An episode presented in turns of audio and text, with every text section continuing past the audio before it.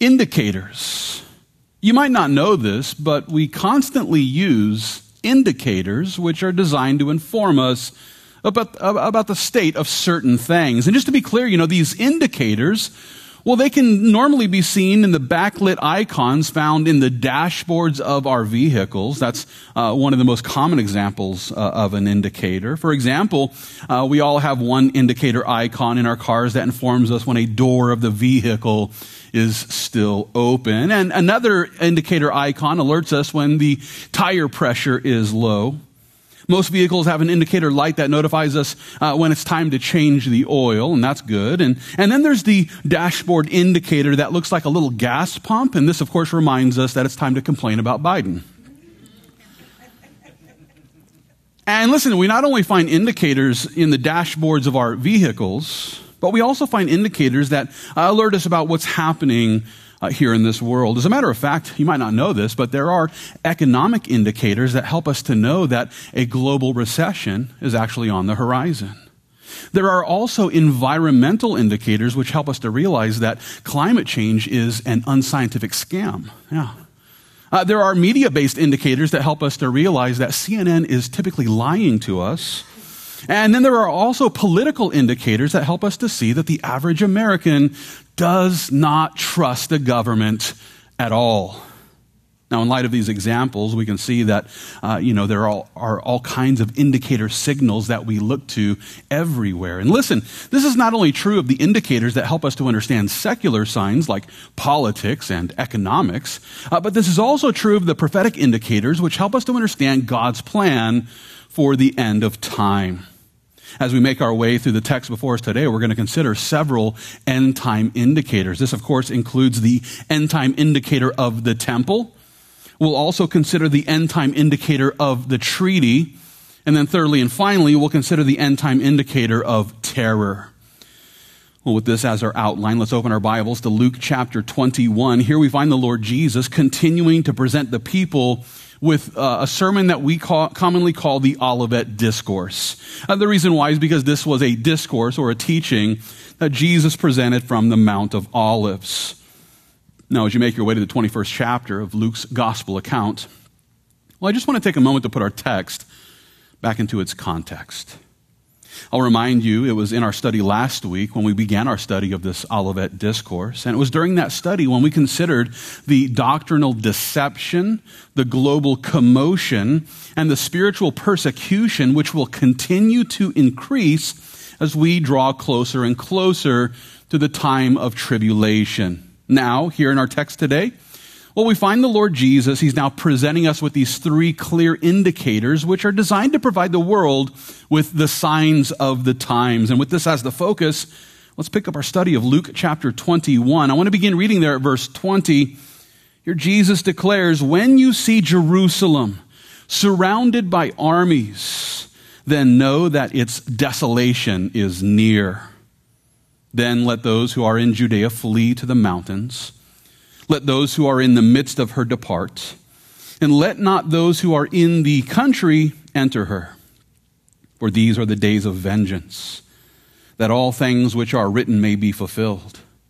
But woe to those who are pregnant and to those who are nursing babies in those days. For there will be great distress in the land and wrath upon this people. And they will fall by the edge of the sword and be led away captive into all nations. And Jerusalem will be trampled by Gentiles until the times of the Gentiles are fulfilled. And there will be signs in the sun, in the moon, and in the stars, and on the earth distress of nations, with perplexity, the sea and the waves roaring, men's hearts failing them from fear and the expectation of those things which are coming on the earth. For the powers of the heavens will be shaken. Then they will see the Son of Man coming in a cloud with power and great glory. Now, when these things begin to happen, look up and lift up your heads because your redemption draws near. Here in our text today, we find the Lord Jesus. He's presenting the people with several indicators which were designed to detail the events which would lead up to the return of our Redeemer, Jesus. And while we're going to spend our time today considering these signs of Christ's second coming, I should begin by pointing out that the Lord Jesus here is assuring his disciples that those who are here at the time of his return, they're going to see the Son of Man coming in a cloud with power and great glory. Or, or in other words, the second coming of Christ is going to be a visible event which will be witnessed by everyone who is here on the earth at that point in time. Now, there are those who wonder how everyone will be able to see the second coming of Christ uh, all at the same time. Some suggest, well, this is just literary hyperbole, and, and that is possible. It might, might be that he says everyone, but it's just everyone in the area. Others insist that, well, this just proves that we must live on a flat earth. Because, you know, how else could everybody see the second event uh, of our Savior at the same time? As if we could all look up and see the same event even on a flat earth. A more plausible explanation is based on the fact that the return of our Redeemer is going to take place at a time when the armies of the world will be gathered together in the valley of Megiddo. And therefore, you better believe that the war correspondents from every major media outlet will be there broadcasting live footage of Christ's second coming. You see, they're going to be focused in on the battle first. And then as the second coming of Christ begins, you better believe they're going to point their cameras upward and broadcast the live footage of Christ's second coming. And now that everybody has a nice little cell phone, you know, that they can watch live, you know, TV on, well, everybody's going to see it. You better believe that everybody's going to be watching the news feed of Christ's second coming. I believe that this solves the problem.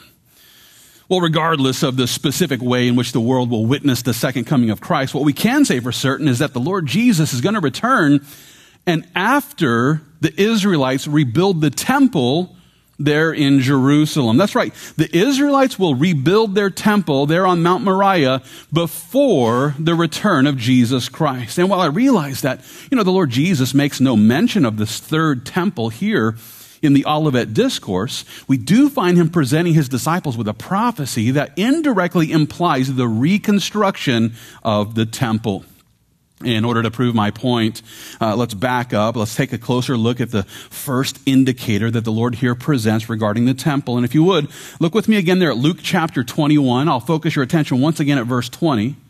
Here Christ Jesus declares, When you see Jerusalem surrounded by armies, then know that its desolation is near.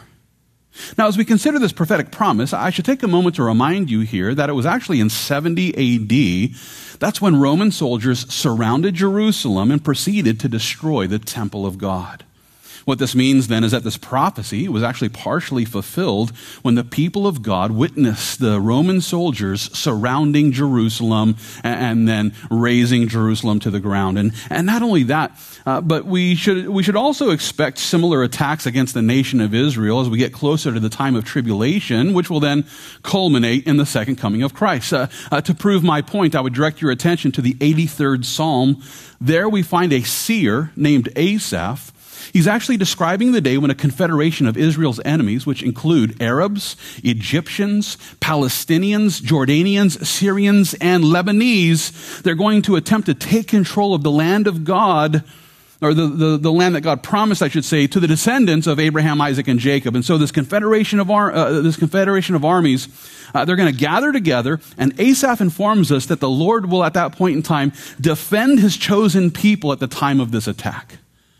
And as we consider the confederation uh, that uh, Asaph describes in the 83rd Psalm, we have yet to see this specific con- confederation of armies gathering together against Israel.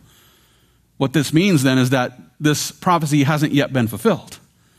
Therefore, the Psalm 83 battle is still yet future tense. And I believe that this corresponds with the prophecy in Isaiah about the destruction of Damascus. I think this is when Damascus is destroyed. And, and, and then that gives way to the Ezekiel 38 prophecy about the day when the prince of Russia will lead another invasion of Israel uh, with soldiers from Turkey, Iran, and Sudan, as well as a few others. And in Ezekiel 38, we learn about the way that Israel is going to actually expel their enemies by, uh, by the power of God. These battles are both on the, on the prophetic horizon. And after both of these battles are accomplished, the nation of Israel will then find themselves once again being surrounded by all the kings of the earth. The situation that I'm talking about here is actually described by the psalmist in Psalm chapter 2. There we learn that the kings of the earth set themselves and the rulers take counsel together against the Lord and against his anointed. And then the psalmist goes on to tell us how they're going to come against Israel. And then the apostle John elaborates on this battle in Revelation chapter 16. There we learn that the demons are going to perform supernatural signs in order to lead the kings of the earth to the battle of Armageddon as they set out to destroy the nation of Israel there in the valley of Megiddo. And as we consider the prophetic warning that the Lord Jesus is presenting here in our text today, well, I believe that he's actually referring to this final battle, this battle of Armageddon. When he talks about the people seeing uh, the city of Jerusalem surrounded, I believe that he's talking about this third and final battle that we're still waiting to see. And in order to make my case, let's focus our attention once again there at verse 20. Here again in Luke 21, verse 20, the Lord Jesus declares, When you see Jerusalem surrounded by armies, then know that its desolation is near.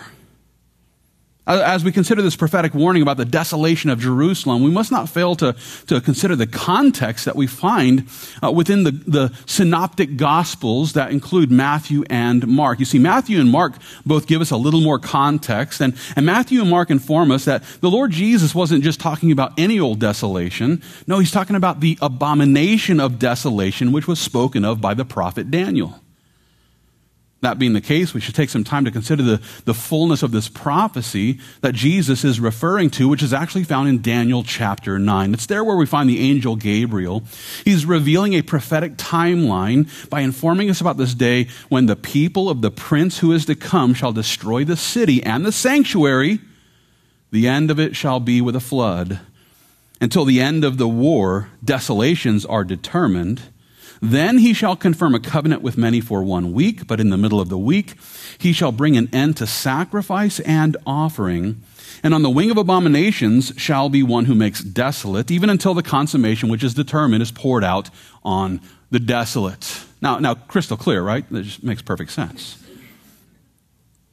But it's here in this prophecy where we find the angel Gabriel describing the day when the prince of the people who is to come will bring an end to sacrifices and offerings. And where are sacrifices and offerings presented by the people of Israel? Well, at the temple, of course.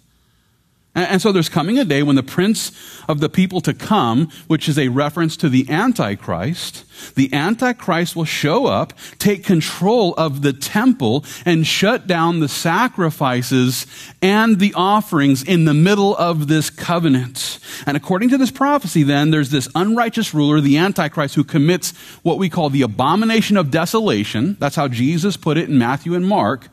And, he does this as he sits in the temple of God, claiming to be God. Paul actually elaborates on this in 2 Thessalonians chapter 2. There we learn about this man of sin, this son of perdition, who opposes and exalts himself above all that is called God or that is worshiped, so that he sits as God in the temple of God, showing himself that he is God. Now, as we consider this prophecy about uh, the abomination of desolation, which is going to take place where? In the temple of God. Well, then it only stands to reason that the nation of Israel has to rebuild a temple there in Jerusalem. And what this means then is that the construction of a third temple there in Jerusalem would then be an indicator light, which helps us to see that we're getting closer and closer to the end of times. With that being the case, we should take a moment to consider the plans that are currently in place. You might not know this, but it was back in July of 2015 when the Temple Institute there in Israel, they released a modern three-dimensional architectural rendition of the future temple. Yeah. They've already got architectural plans. And in 2017, well, that's when the religious Jews in Israel started to get even more excited about their third temple. And why is that? Well, it's because in 2017, President Trump officially recognized Jerusalem to be the eternal capital of Israel. Yeah, it had never been recognized as this before. And they began to celebrate. And it was at this point in time when they released, you know, temple coins with Trump's face on it. And it was at this point in time when even the Sanhedrin there in Israel published this statement. And I quote them President Trump is advancing a prophetic process that will usher in, when the time comes, the rebuilding of the third temple. That's not a, a pastor talking there. That's the Jewish Sanhedrin there in Israel saying this. Yeah, they're gearing up to rebuild the third temple. And from this, we can see then that the religious Jews there in Israel, they are looking for the right time to start this construction project. It's also interesting to note that it was just two months ago during Israel's Independence Day celebration when Rabbi Ariah Lipo, he led a small group to the old city of Jerusalem and, was there where they began chipping away at ancient stone in the old city in order to start creating uh, stone, uh, you know, uh, for the construction of the, of the third temple. They're chipping away at rock and, and, and forming temple stones that they uh, intend to use in the construction process. Now, they realize that this is a politically complicated situation, to, uh, which is actually keeping them from building the temple at this moment uh, in time. But, but they've come to realize that this you know, doesn't have to actually stop them from actually preparing the stones.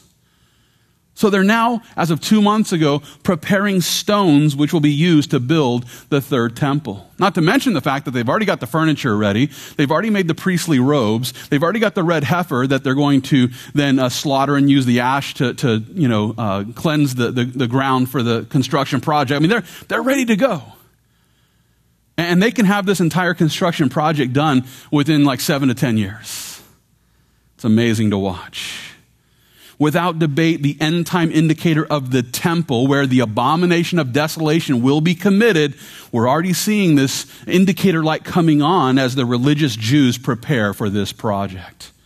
And not only do we see the end time indicator of the temple beginning to shine, but the, uh, the, we also uh, see the end time indicator of the treaty on the horizon. And to explain what I mean, uh, let's continue to consider the prophecy that Jesus presents here in the Olivet Discourse. If you would, let's pick up our study of Luke chapter 21. We'll back up and begin reading once again there at verse 20. Here Christ Jesus again declares, when you see Jerusalem surrounded by armies, then know that its desolation is near. Then let those who are in Judea flee to the mountains. Let those who are in the midst of her depart, and let not those who are in the country enter her. For these are the days of vengeance, that all things which are written may be fulfilled.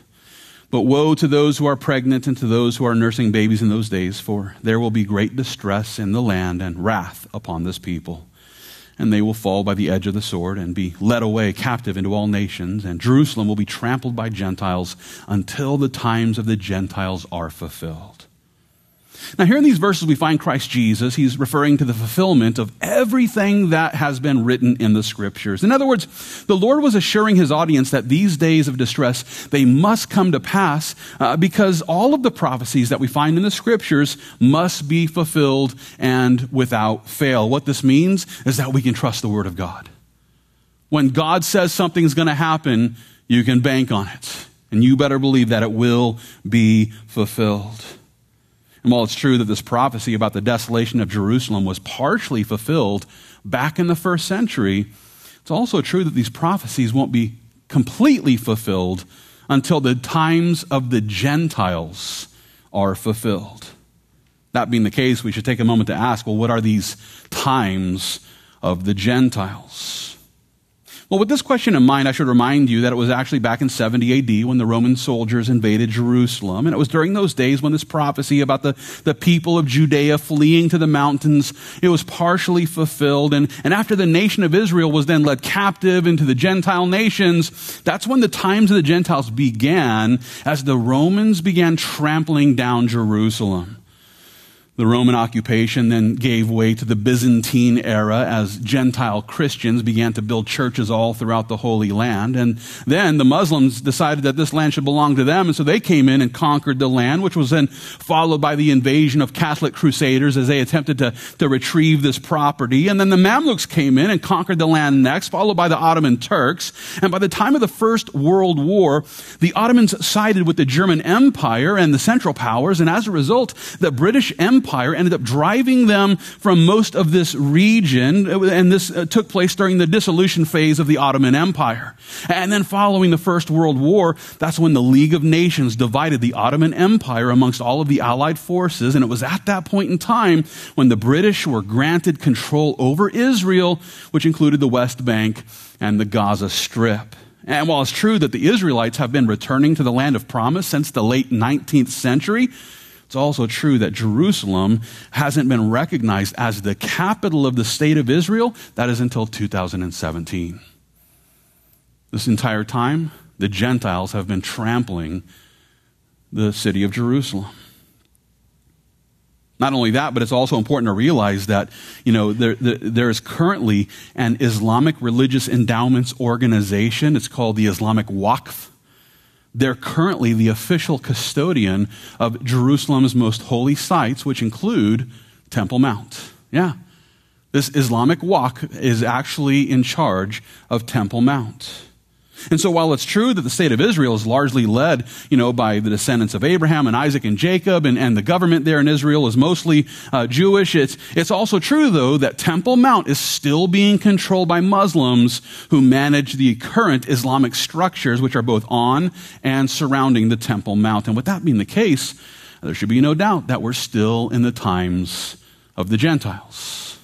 Even today, we are still in the times of the Gentiles. And to further prove my point, let's take another look at the prophetic promise that Jesus presents here in Luke chapter 21. I want to focus your attention once again, beginning in the middle of verse 24. Here Jesus declares that Jerusalem will be trampled by Gentiles until the times of the Gentiles are fulfilled. Now that word trampled, it's translated from a Greek word which was used uh, of soldiers who advanced their position by setting their feet upon conquered territory. This is precisely what we've been seeing happening since the Romans invaded Jerusalem back in the first century. We've seen Gentiles trampling on the city of Jerusalem. With that being the case, well, it seems to me that the times of the Gentiles won't be finally fulfilled until there's some sort of creation of a covenant or, a peace treaty which will then kick off the 70th week of Daniel as God turns his attention back to the chosen people of God, resulting in some level of peace there in the Middle East. And just to prove my point, it'll help you to know that when I refer to the 70th week of Daniel, I'm actually referring to the final seven year cycle of the 77 year cycles that the angel Gabriel determined for the people of Israel. Might not know this, but the first 69 seven year cycle of Daniel, they, uh, those, uh, those 69 seven year cycles were completed at the time when the Lord Jesus Christ died on the cross for our sins.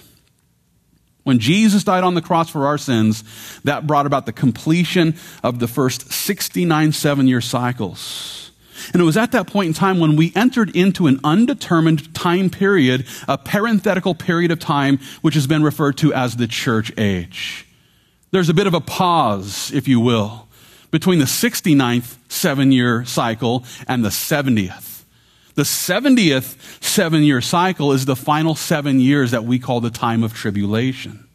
And while it's true that the church age will conclude with the rapture, it's also true that the 70th week of Daniel will begin when the Antichrist rises up and enforces the seven year peace treaty that's mentioned here in Daniel chapter 9. Here's how the prophet Daniel put it eh, eh, here, eh, uh, beginning at verse 27. We learn that the prince of the people who is to come, he shall confirm a covenant with many for one week but in the middle of the week he shall bring an end to sacrifice and offering, and on the wing of abominations shall be one who makes desolate, even until the consummation which is determined is poured out on the desolate. Now, again, we scratch our head at this and wonder what's, what's going on here. But listen, the Hebrew word, which is translated into our English word week, well, the Hebrew word would be better rendered sevens. Uh, this could refer to seven days, which culminates in the Sabbath. Uh, or this same word can be used of a seven year period of time, which culminates in a seven year Shemitah, uh, which is the, the year that they would uh, allow the land to rest and, and, that they would take a full year Sabbath. And that's exactly what we're talking about here. A seven year uh, period of time that ends with a seventh year Shemitah. And in the context of this passage, we know then that this seven year covenant, it actually kicks off the 70th week of Daniel. So the church will be raptured, and then the Antichrist will enforce a seven year treaty, which is the 70th week of Daniel. It's also interesting to note that the word that's here rendered covenant can also be translated treaty. And so, and we should also notice that this ruler, this prince of the people to come, he confirms the covenant, which is to say that he enforces the treaty. And in other words, the Antichrist is the one who rises up to enforce or strengthen the seven year treaty between Israel and between her Gentile enemies. And I believe that this is the period of time when we see uh, the, the finality or the fulfillment of the times of the Gentiles. Now, with all this in mind, it's important to understand that we don't actually know who creates the treaty. It might be that the Antichrist is the one who creates the treaty. It might be that another global leader or, or, or, an organization like the UN, maybe, maybe the UN is the one that creates the treaty.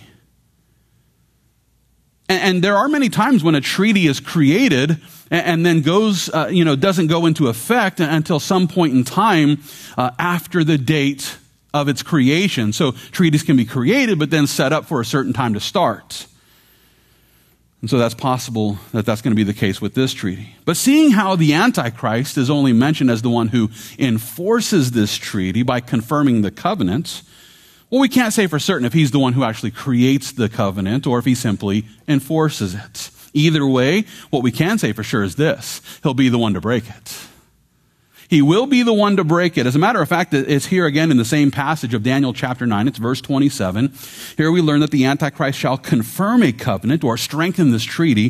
He's going to confirm this covenant with many for one week, which remember is one seven year period of time. But in the middle of the week, in, in the middle of the sevens, he shall bring an end to sacrifice and offering and on the wing of abominations shall be one who makes desolate. Or in other words, he commits the abomination of desolation until the consummation which is determined is poured out on the desolate. Again, we're talking about a seven year peace treaty, which corresponds to the 70th week of Daniel. And so when the angel Gabriel here informs us that the Antichrist will break this covenant in the middle of the week, what this actually means is that he breaks the treaty three and a half years after his initial enforcement. It's at that point in time when he enters the temple of God and he commits the abomination of desolations, which results in the Israelites fleeing to the mountains, maybe to Mount Carmel, which overlooks the valley of Megiddo, maybe to Petra. There are different ideas about where they're actually fleeing to. I guess time will tell. But with all this in mind, there should be no doubt that this seven year treaty is most certainly an end times indicator. And while some people believe that the Antichrist will be the one to create and enforce the treaty, it's also possible that the treaty will be created by something like the United Nations and, and then enforced or strengthened by the Antichrist. And I don't know about you, but, but when, when Trump started uh, working together with Jared and they started working on, you know, the Abraham Accords and, and, and they're setting out to establish peace in the Middle, I, my, my indicator starts, you know, flaring up and I'm like, oh, here we go. What's going on? Yeah, it, it got my tail wagging. It's for this reason that I'm always looking for these political leaders who are talking about establishing peace in the Middle East. And when we see world rulers rising up and, and setting out to establish peace in the Middle East, uh, I'm very interested. I want to know is this the time? Now, I, I, it's possible that the church could be raptured before or after the creation of the covenant. We can't say for sure. But what we can be certain of is that there will be those who will promise to bring peace and safety to the land of promise while also preparing for an invasion. This is precisely the point that Paul was making in 1 Thessalonians chapter 5. It's there where he declares, Concerning the times and the seasons, brethren, you have no need that I should write to you, for you yourselves know perfectly that the day of the Lord so comes as a thief in the night. For when they say peace and safety, then sudden destruction comes upon them as labor pains upon a pregnant woman, and they shall not escape. Here we find Paul informing his audience about the political leaders who rise up, all with the promise of establishing peace and safety there in the land of promise. Yeah, they promise peace. They promise safety while preparing for invasion. And knowing that there will be those who promise peace and safety through a creation of a seven year covenant, well, those who are pushing for peace treaties there in the Middle East are simultaneously presenting us with the end time indicator of the treaty. Now, this brings us to our third and final point because, listen, the end time indicators not only include the construction of the temple and, the promise of uh, peace treaties there in the Middle East, but listen, the final end time indicator includes a time of terror which will be caused by supernatural signs. And to prove my point, we should continue to consider the, the prophecy that Jesus presents here in this Olivet discourse. If you would, let's pick up our study of Luke chapter 21. I want to redirect your focus back to verse 25 here, Christ Jesus declares, there will be signs in the sun, in the moon, and in the stars, and on the earth, distress of nations, with perplexity, the sea and the waves roaring, men's hearts failing them from fear and the expectation of those things which are coming on the earth. For the powers of the heavens will be shaken. Then they will see the Son of Man coming in a cloud with power and great glory. Here in these verses, we find the Lord Jesus describing the supernatural signs which will begin to take place during the days when the wrath of God will be poured out upon this planet. These signs include atmospheric events which will impact, you know, the sun and the moon as well as the stars. And not only that, but the nations will also be distressed and bewildered with confusion as they witness the powers of the heavens being shaken for all to see It's for this reason that Jesus tells us about the way that the hearts of humans will fail from fear as terror begins to grip their hearts. I like the way that the prophet Isaiah describes this period of time. It's actually in the 13th chapter of his book where the, the prophet Isaiah declares this Behold, the day of the Lord comes, cruel, with both wrath and fierce anger, to lay the land desolate and he will destroy its sinners from it. For the stars of heaven and their constellations will not give their light. The sun will be darkened in its going forth, and the moon will not cause its light to shine. I will punish the world for its evil, and the wicked for their iniquity. I will halt the arrogance of the proud, and will lay low the haughtiness of the terrible. As we consider this prophetic description regarding the 70th week of Daniel, we can be certain that the humans who are still here on earth, their hearts will be filled with terror as they witness the terrible events which will transpire during this time of tribulation. And listen, this time of tribulation, which will begin when that seven year treaty begins to be enforced by the Antichrist, well, it's not only going, going to include, you know, incredible signs in, in the skies as, as the sun is darkened and the moon turns to blood and the constellation of the stars begin to be shaken. At the same time, those who are here during this great tribulation will also witness a supernatural invasion of demonic entities. And to grasp the reality of this invasion, let's consider John's account, which is found in the book of Revelation. Hold your place here in the Gospel of Luke. I'd like you to turn in your Bibles to Revelation chapter 6. As you make your way to the sixth chapter of Revelation, I just want to take a moment to remind you that the seven year tribulation, which begins when the Antichrist enforces the peace treaty, uh, this includes uh, seven seals being opened. And the seventh seal will give way to seven trumpet judgments. And the seventh trumpet judgment then culminates in seven bowls of wrath. And so it's within this framework that we find uh, John uh, helping us to understand the, the sixth seal being open, and we find that here in Revelation chapter 6. So look with me there, beginning at verse 12 of Revelation chapter 6. It's there at verse 12 where John writes, I looked when he opened the sixth seal, and behold, there was a great earthquake, and the sun became black as sackcloth of hair, and the moon became like blood and the stars of heaven fell to the earth as a fig tree drops its late figs when it's shaken by a mighty wind. Then the sky receded as a scroll when it is rolled up, and every mountain and island was moved out of its place. And the kings of the earth, the great men, the rich men, the commanders, the mighty men, every slave, every free man hid themselves in the caves and in the rocks of the mountains, and said to the mountains and rocks, fall on us and hide us from the face of him who sits on the throne and from the wrath of the Lamb. For the great day of his wrath has come, and who is able to stand? Now, as I consider how these individuals will beg the mountains to fall on them, I can't help but to remember that as a kid in Arizona, you know, I grew up hiking the mountains often. We, we would often go out to the surrounding mountains and, and spend our weekends hiking. And I can assure you that there was never a time out, out, you know, hiking on these mountains that I ever looked at one of these large boulders and thought, man, I wish that thing would just drop on me right now. I, I wish that boulder would just roll over me and just crush me because I'm so afraid. No, never happened. Never happened. And I wrestled Gila monsters, and it never and it never happened. I was never that terrified. What level of fear would lead a person to think that it would just be better to be crushed by a mountain? This is the level of fear that will occur at the time of the sixth seal. The unrepentant sinners who are here will beg the mountains to crush them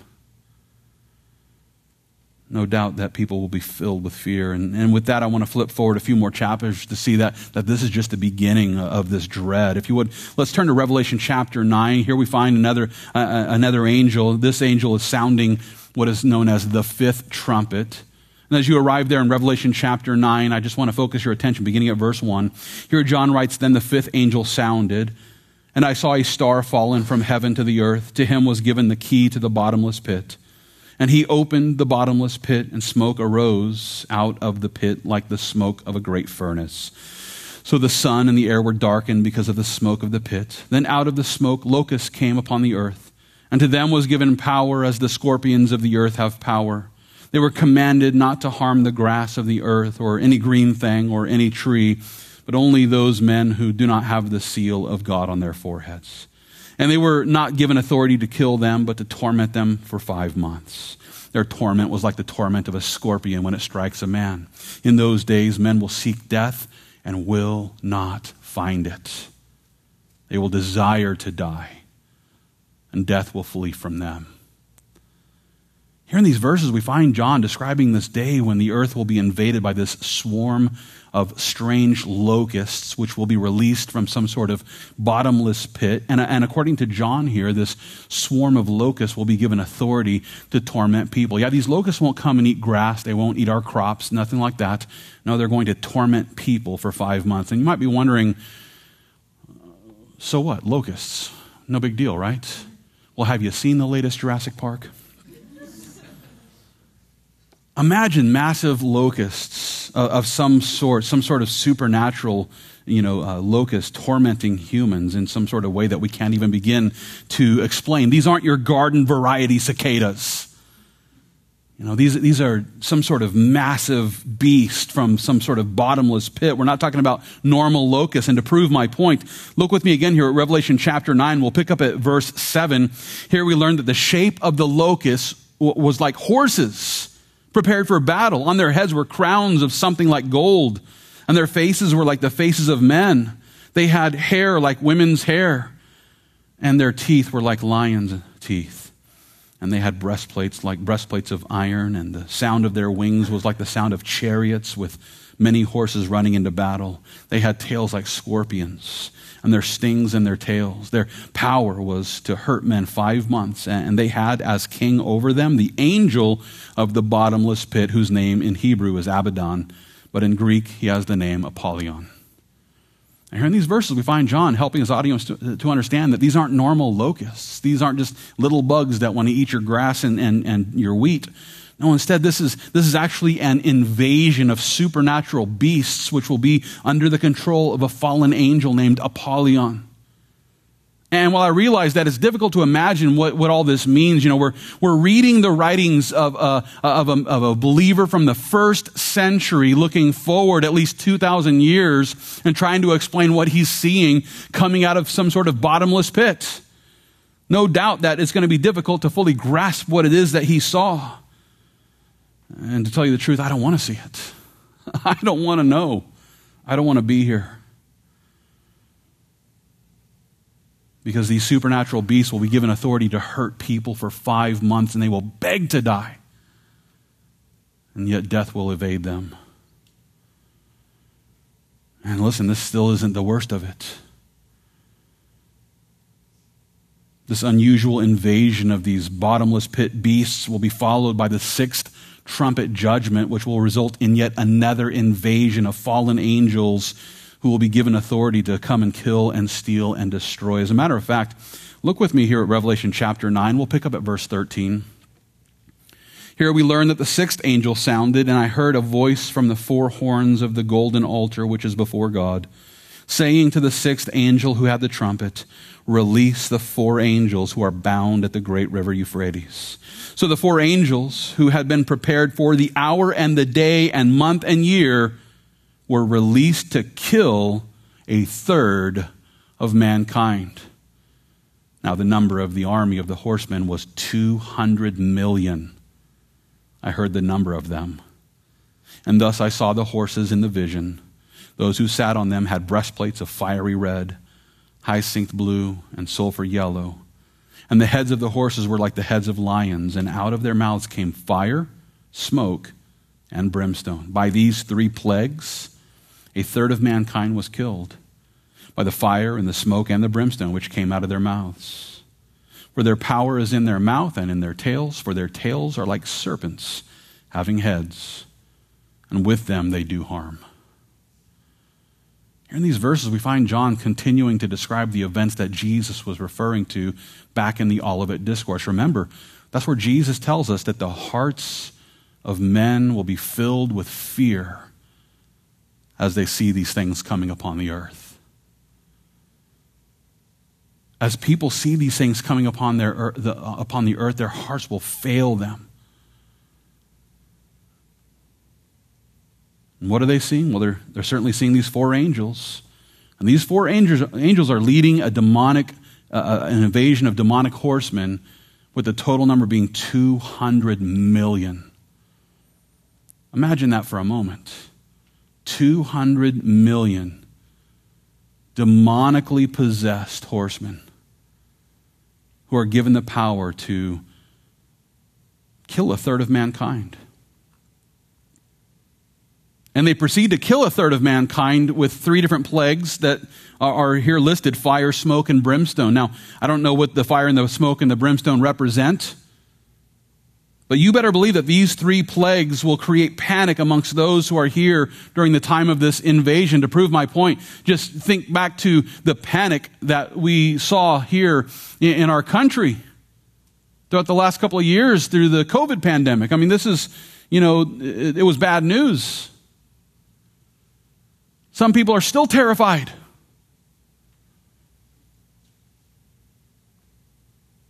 And you better believe that these plagues the fire and the smoke and the brimstone, which will claim a third, a third of mankind, will strike terror in the hearts of the people who are here. And you would think that these people would turn to the Lord Jesus Christ, but they won't. As a matter of fact, it's in Revelation 9 here. Let's pick up at verse 20.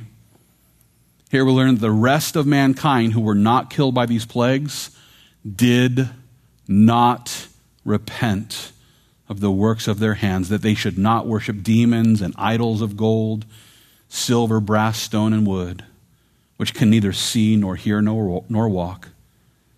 And they did not repent of their murders or their sorceries or their sexual immorality or their thefts.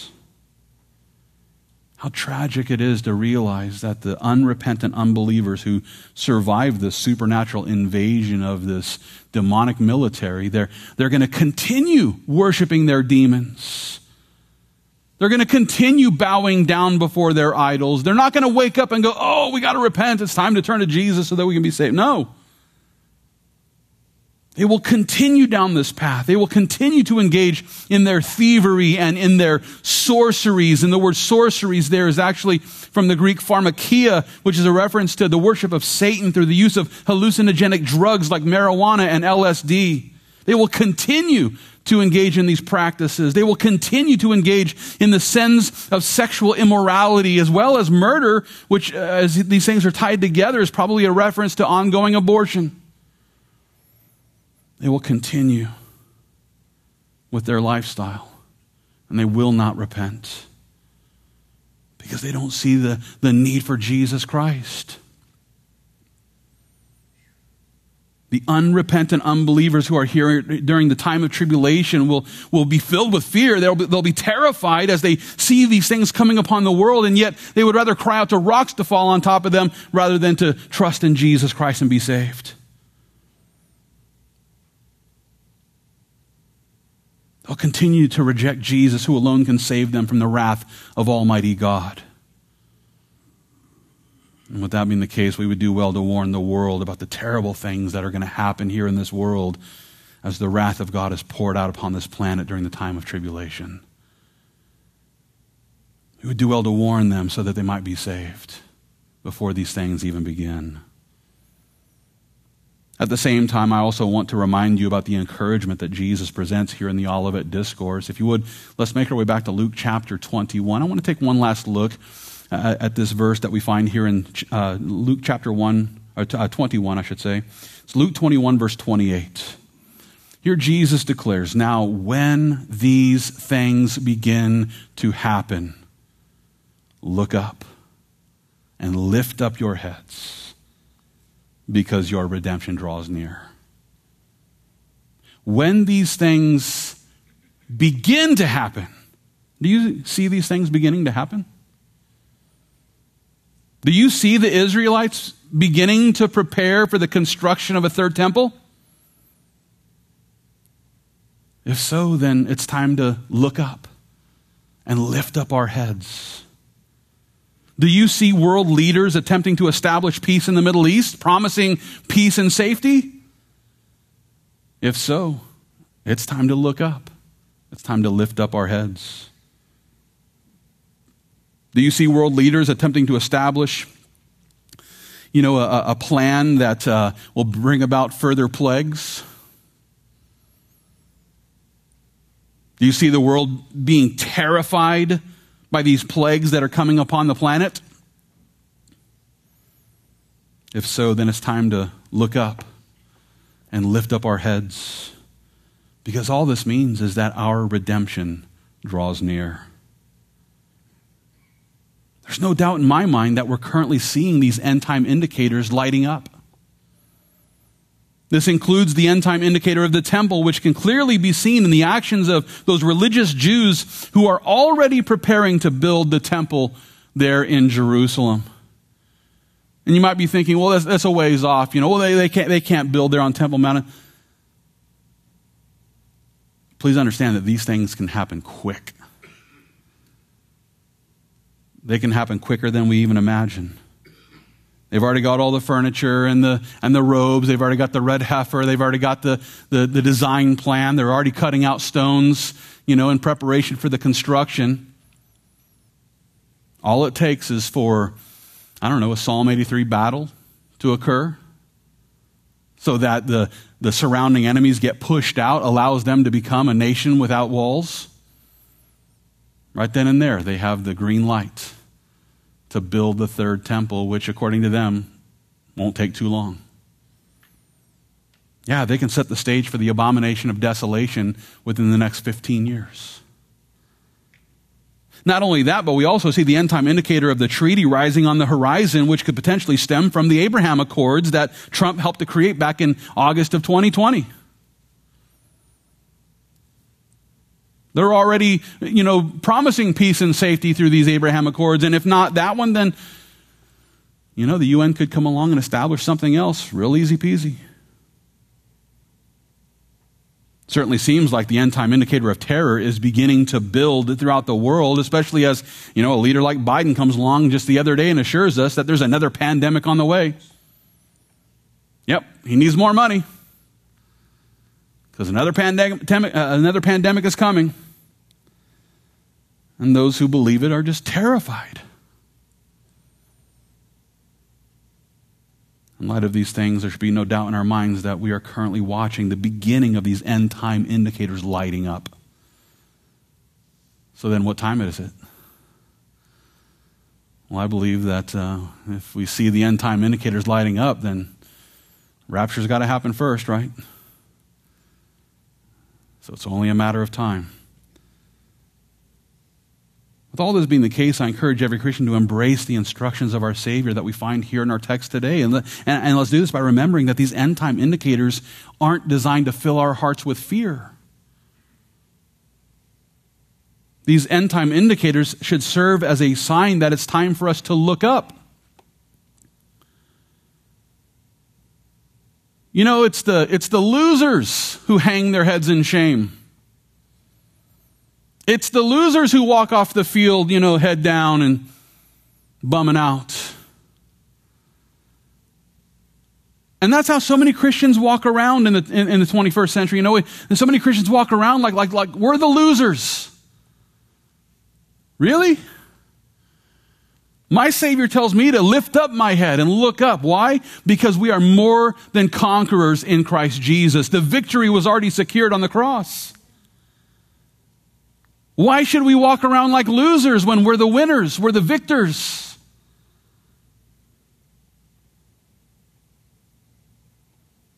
He doesn't say hang our head in shame. He says look up and lift up your head. Why? Because the day of our redemption is drawing near. That's good news. When you see the world crumbling, when you see the indicator lights shining, that should tell us the victory is near.